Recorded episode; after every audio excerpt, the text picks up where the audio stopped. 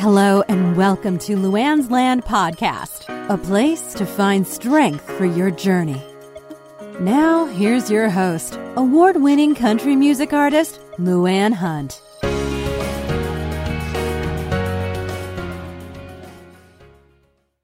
Hello there, my friends. I'd like to welcome you to my podcast.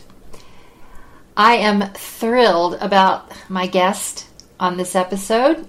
He is the son of legendary country superstar Waylon Jennings, and his name is Shooter Jennings. I'm, I'm sure you've all heard of him. But Shooter has been making his own unique impact on the country music world for the last 20 years. He currently has a new album out that is just incredible. I've been listening to some of the tracks, and wow, wow.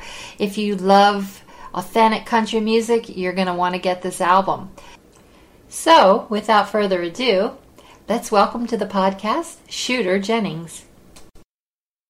So, Shooter, welcome to the program. I'm so happy to have you here today. Thank you for having me. Thank you. I'm, I'm very happy to be here and excited about playing at Pappy and Harriet's and being up there. So, thank you. Well, it sounds like you have some exciting stuff going on. So um, I wanted to talk about that. I know you have a new album, Shooter, coming out. So it's just it's amazing to me that you have been so true to your roots. And I think from what I'm reading about this album, and then I also have listened to some of the tracks. It's it's so authentic and so real, and I I just appreciate that myself so much. And I was hoping you could speak to that a little bit. Well, I mean, thank you for saying that. I mean, it's hard for me to speak to how real I am, but um, but but the reality is, is uh, you know, I, I with music, like at a very young age, I became really obsessed with music, and and it was at the time like Nine Inch Nails and Guns N' Roses and Marilyn Manson and bands like that, and and that led me along through my whole path and everything. But like for my whole life I've I've liked so many different types of music and there's been certain ones that have been emo- very emotional to me. Of course country's been a big part of my life. But it's like uh I've always want you know, I've just always wanted to ch- like chase the inspiration on records and I never felt like it was I was I never got into music because I wanted to like be you know make money. I mean of course it would be nice but like it was never about that. It like to me it was like about making something new and cool you know and that and the definition of new and cool changes from record to record and day to day to me. And like in a way um I, you know I, I find myself going in different directions all the time. But at the same time that is the whole time i've done that. And every time i've done it i've done it from the the honest like childhood type like the me that was like 16 or 15 and like you know listening to a record that I loved and dreaming like what it would be like to make a new record or something. Like it's always come from that that kind of a place. So I guess to speak to the about the real thing it, it's like it's honest and it's always been honest and in that way I, I may not have ever become a millionaire playing music but I know that I've that I can stand by every record I've made and know that they're all um, they all authentically came from from my heart and my mind and whether whether if you hate it it's my fault and if you love it it's my fault kind of thing but but at the end of the day um i'm very proud of this record because of all i think from the very beginning I always, you know, I the country from the put the O Back in Country record on, country was always the backdrop because I, I, you know, I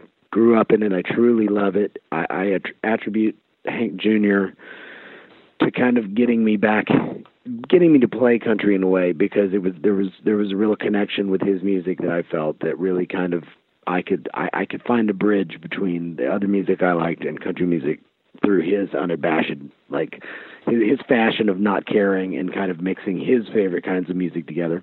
And my dad did the same thing, but um you know that was always there so you kind of take a lot of those things for granted so like I, I you know either way with those kind of country records or all the records i've done i think i always had like this other like if i would go in the country music direction there'd be another side of me like the nine inch nails kid would be like well don't let don't let yourself get pinned into just doing this like i always felt like i had to kind of push in because I you know and I love like hard rock music and I love like rock and roll music and all kinds of music. So it's like there were always things that I would pull from other types of music and, and mix them in in a way because I was trying to do something new, which was new at the time. A lot of people do it now, but at the same time, I always had this kind of mental axe to grind of saying like, I'm not just country. Like I just want everybody to know, like I'm not like just some country guy. Like I'm, you know.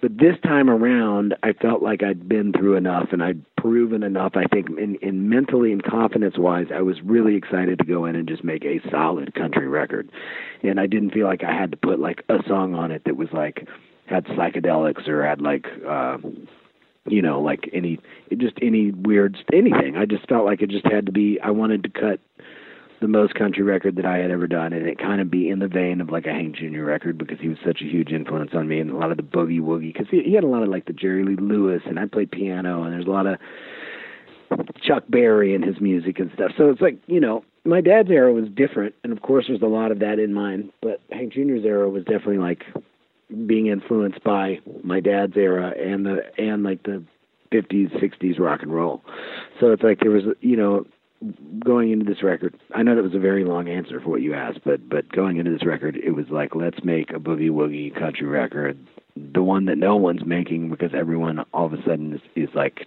being smart with country music so let's let's go the let's make the opposite direction as everyone else and make a really solid 1987 style country record. You know what I mean?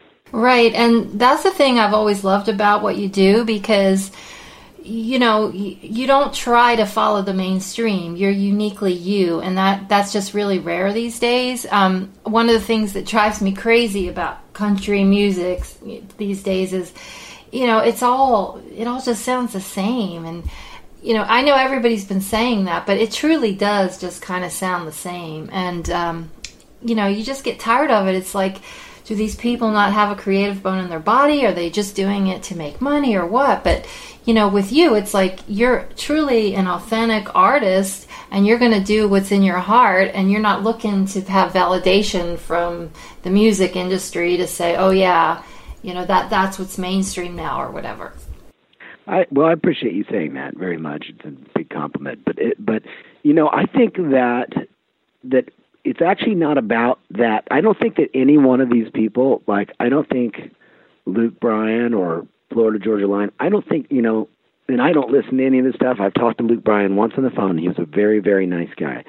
But I don't think there any of them are looking for validation. I think what we what you get what we're seeing right now, I think whenever there's a pattern of, of really original music, there'll be a bunch of really original music that happens at a time.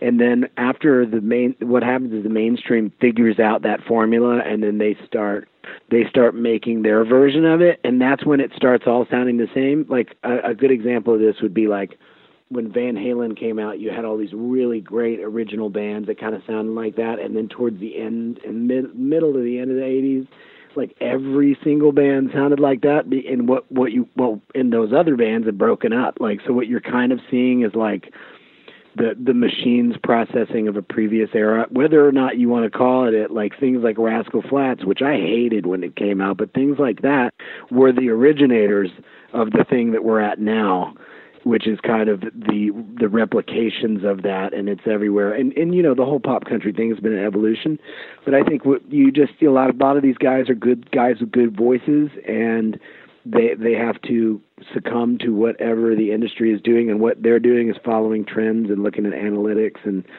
seeing what sells more, and and that's why you end up with like Florida Georgia Line having the number one country song of all time on Billboard, like uh, ahead of like George Strait and Hank Williams and stuff, and and it's just because you know you can game analytics like you can game Vegas. So these people are doing that, and what the result is, the people in the the normal people that don't really have the time to go and find music, good music, uh, what they get is the result of the gamification of um, you know the financial side of music until you get enough people who kind of break the mold enough that it kind of puts that all to rest aka like grunge happened and you know like nirvana wasn't the greatest band of the whole bunch. They were just the one in the right time at the right moment, but then all of a sudden all the other bands became, you know, popped out.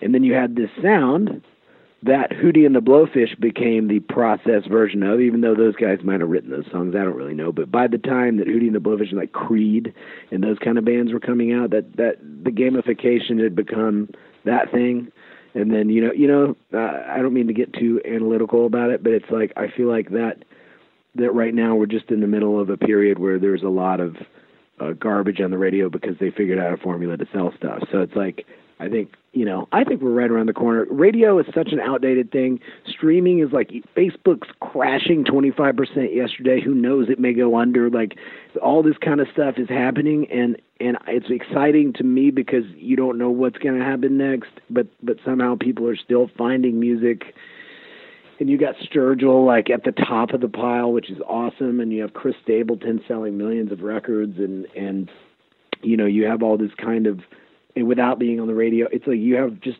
it's just a weird Wild West time, and it's kind of you know what I mean. Like I don't even hear those country songs that you're talking about. Like I don't really hear that music ever. Like I because I don't even have I don't can't tell you last time I listened to FM radio, and I'm not like tuning in like I have a show on Sirius, but I listen to Howard most of the time, and I find music on my phone. I I listen to my the station that I like Outlaw Country or like uh Lithium, which is like a '90s channel, you know, but like you find the music you want to hear now, and it I, like I I don't really get force fed music anymore. So I, I did I did watch the the CMT CMT Awards the other day, which was like, man, and I love like Leslie Fram who who runs like CMT, like they have some really good people there, and I think again they're a result of the gamification of analytics, and and that's why we don't have videos anymore and things like that. But the CMT awards were so retardedly like, I mean, sorry, that's not very PC, but, but like, uh, they, I mean, it was just so like it had been dumbed down to the point where I was like, I mean, it was the Backstreet Boys won an award, and then like, and, and there were all these bands I'd never heard of, and there was like you know, the big bands, and there was these bands like Midland who looked like hipsters from Silver Lake or Brooklyn, but they were singing like pop country. I was like, what is happening? Like it was. I mean, I couldn't even make it through it, but it was like it was so far disconnected from like my weird little world that I kind of felt like I felt like I didn't even. It almost felt like it might maybe making the most money, but it felt by far the least relevant. And so in some way, it was kind of like I think it's like that thing in the Adam Sandler movie. It's like everyone now is dumber from having listened to that. Like it was kind of that situation. I mean, like all those guys, I'm sure are nice guys, and they're in those bands. I find all the time they're always very nice. But you know, at the same time, like Ted Bundy was a nice guy too. So yeah. Well, yeah, and you know, I I agree with everything you're saying, and you know, I was like I said, I was listening to some of your music earlier, and uh, I just I just fell in love with Rhinestone Eyes. It's it's such a beautiful, beautiful song, and. It, you know, you. it's just, uh, you know, it is coming from a place inside of yourself that, uh, like you said, is honest. And it, you know, the song moved me, and that's what is missing from most of the music out there. It just doesn't move you anymore. And um, I listened to uh, Fast Horses and Good Hideouts, and that moved me. And it was like, wow, you know, this is the bar here that that we should be looking to for country music. Oh, that you are so sweet. Thank you. I, I, I mean so complimentary. I appreciate that. I mean, I'm very proud of those songs.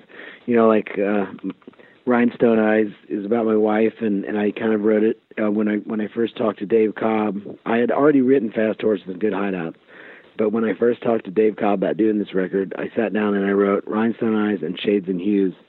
And um my wife was like, finally, I get it. We've been married five years, and she's like, I've heard all these songs about all these other women. Like, when am I going to get a song? But I wrote, so I wrote that song. You know, but it's what I love about it. I it was very like that song was kind of a struggle for me to sing. It's like all the at first. I love doing it now, but I, I, I did not expect. I thought it was just kind of a silly little song, you know, and I didn't expect. But but that one has really been one people a lot of people have reacted to, and it makes me happy because it's very in the vein of my dad's thing, and it's a very heartfelt song about a true thing, and it's like you know that people react. It's surprising that people are reacting to these to these kind of to the, the kind of simple and sweet and nothing no frills kind of song then you know instead of like ones that are you know like even though denim and diamonds we just released it's got all like these guitars and you know it it just this other one's just kind of the words and the the lyrics and and so it means a lot it makes me smile on stage and kind of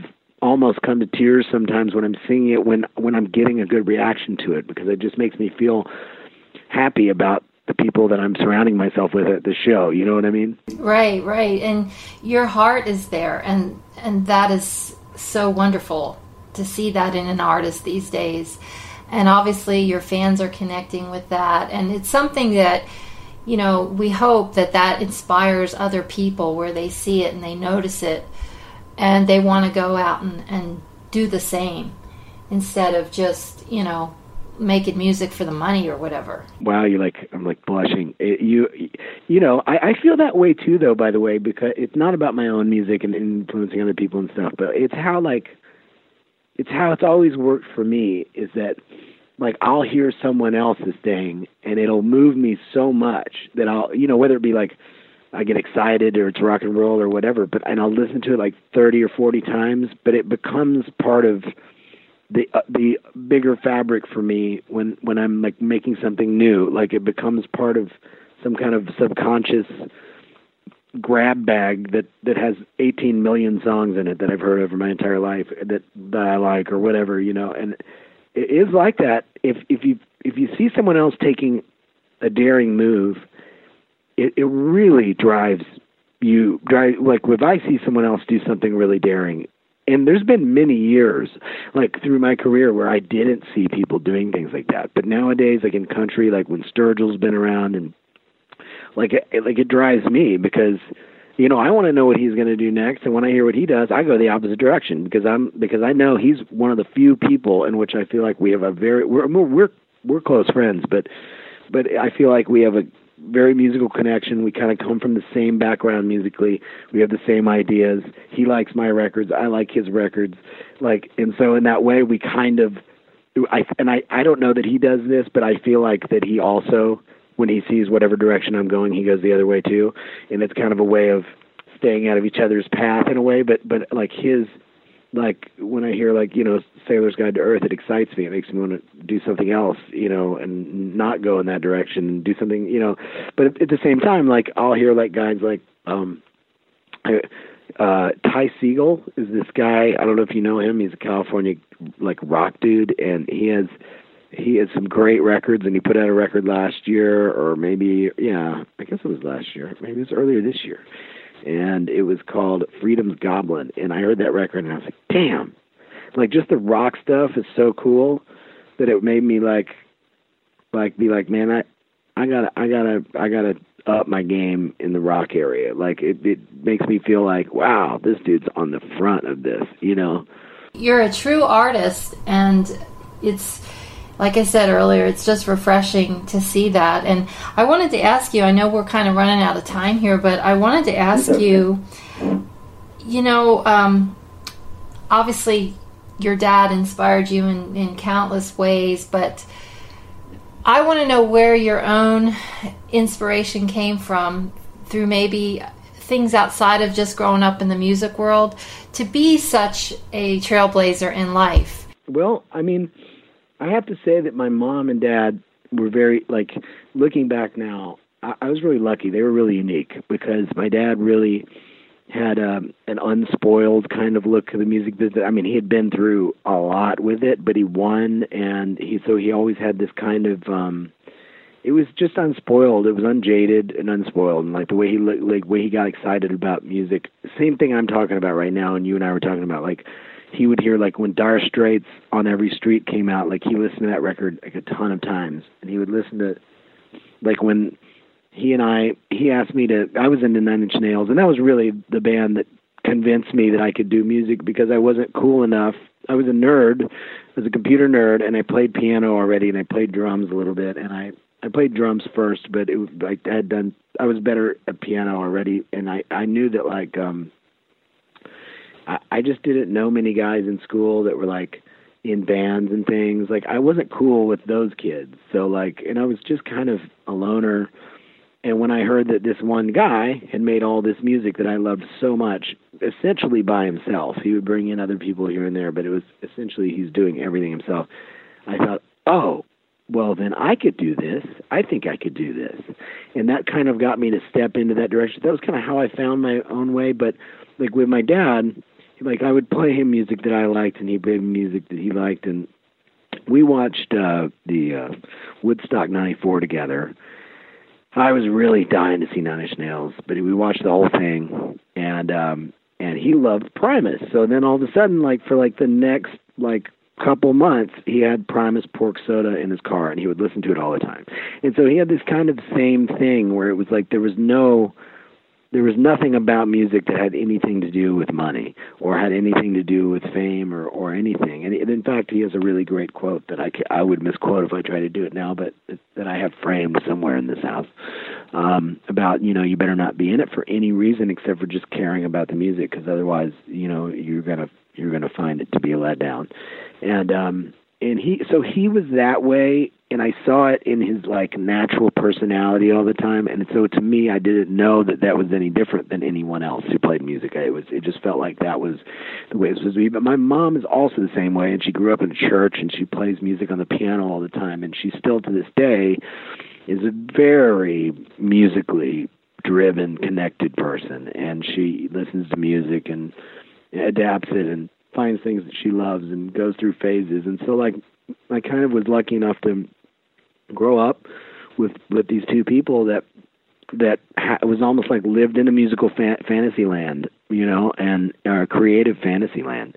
And so for that reason, it's like I kind of just inherently stayed in a musical creative fa- fantasy land that I still live in. And now my kids are kind of in their own creative fantasy lands. I mean, my son's seven; he's just figuring it out. But my daughter, Bama, who's going to be 11 this year, I mean, she's just nonstop making stuff, whether it be art. She drew on from the time she was really young, and she's incredible at drawing. And then uh, she got into computers and into piano, and so she's kind of just always making things. And I love to see that in them. But I, I, I know it's it comes from my parents and what I saw with them and how that affected me so I think for some reason in that way, you know, um, it's like the song so, goes, but uh, sometimes it's heaven, sometimes it's hell, sometimes you don't even know, but it feels that way, like in a way that I've never looked at music as as a career. I've never liked money. I've never liked, you know, and I'm, I'm sure that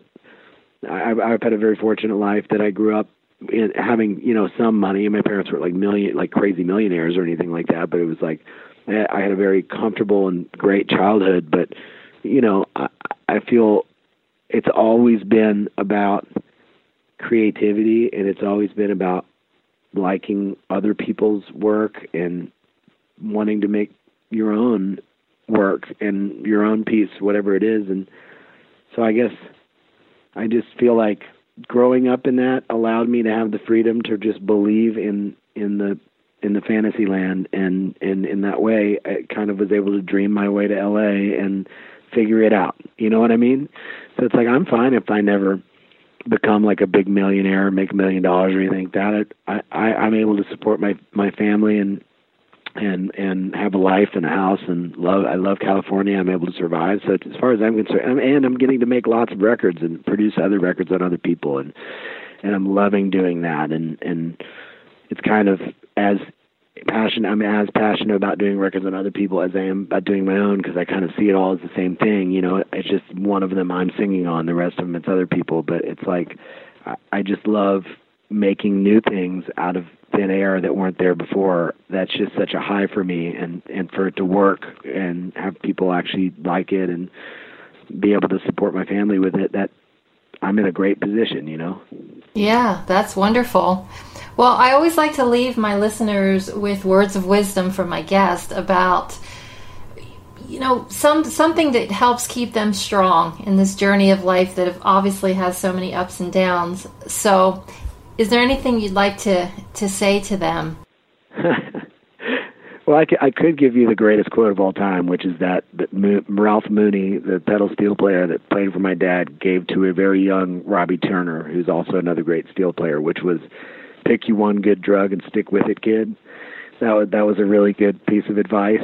But uh, otherwise, I just think do your own thing. If I'm going to get serious about it, I would say just do your own thing and stick by it. Don't worry, just do it for you. Don't uh, people will come. If you're playing music, if you're if you're not playing music in life, do your own thing. Everything will will fall into place as long as you do your own thing. Oh, I, I absolutely love that, and I I live by those words myself. So I I totally relate. And um, obviously, you've been doing your own thing and doing it so very, very well. Best wishes with everything. I, I know the CD is going to be a big success, and I'm going to get myself a copy. so. Oh well, thank you so much, and I really appreciate um, the support in doing this. It was very nice talking to you and all the kind words. What a nice guy, and it's so wonderful to see someone of his stature be so humble. Anyway, if you want to find out more about Shooter and his new album and his upcoming tour dates, just log on to www.shooterjennings.com and you can get all the info. I hope you enjoyed this podcast, and I'd like to end it with one of Shooter's songs from his new album, Rhinestone Eyes. I think you're going to love this one.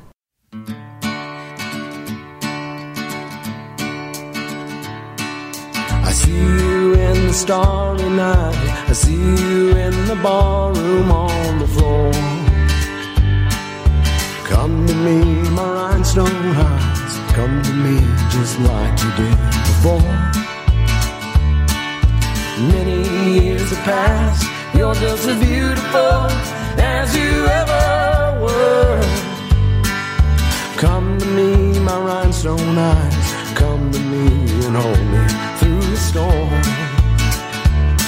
There's shadows in my mind,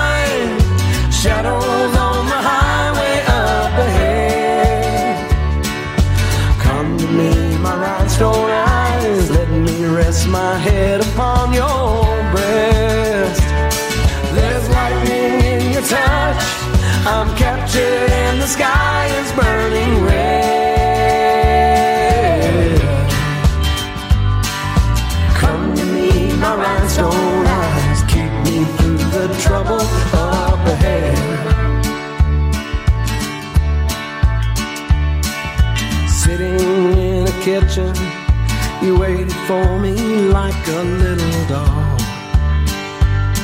Oh, come to me, my rhinestone eyes. I've yet to learn that which is really love. Like an anchor in the rain, you wrap me like a chain around so deep. Oh, come to me, my rhinestone eyes. I'm ready for your heart to safely keep. Shadows in my mind, shadows on the highway up ahead. Come to me, my rhinestone eyes. Let me rest my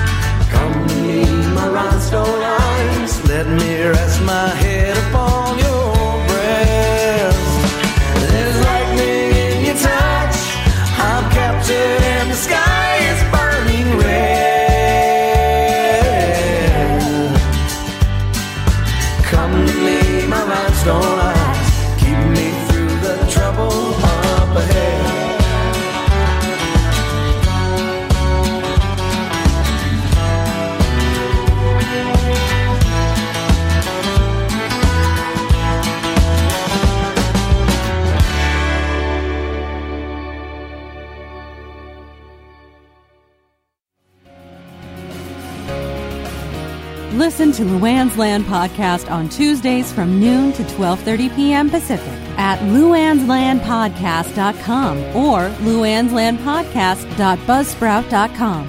Follow the show on Facebook at Luanne's Land Podcast and on Twitter at Luanne's Land. All episodes will be archived for free on demand streaming.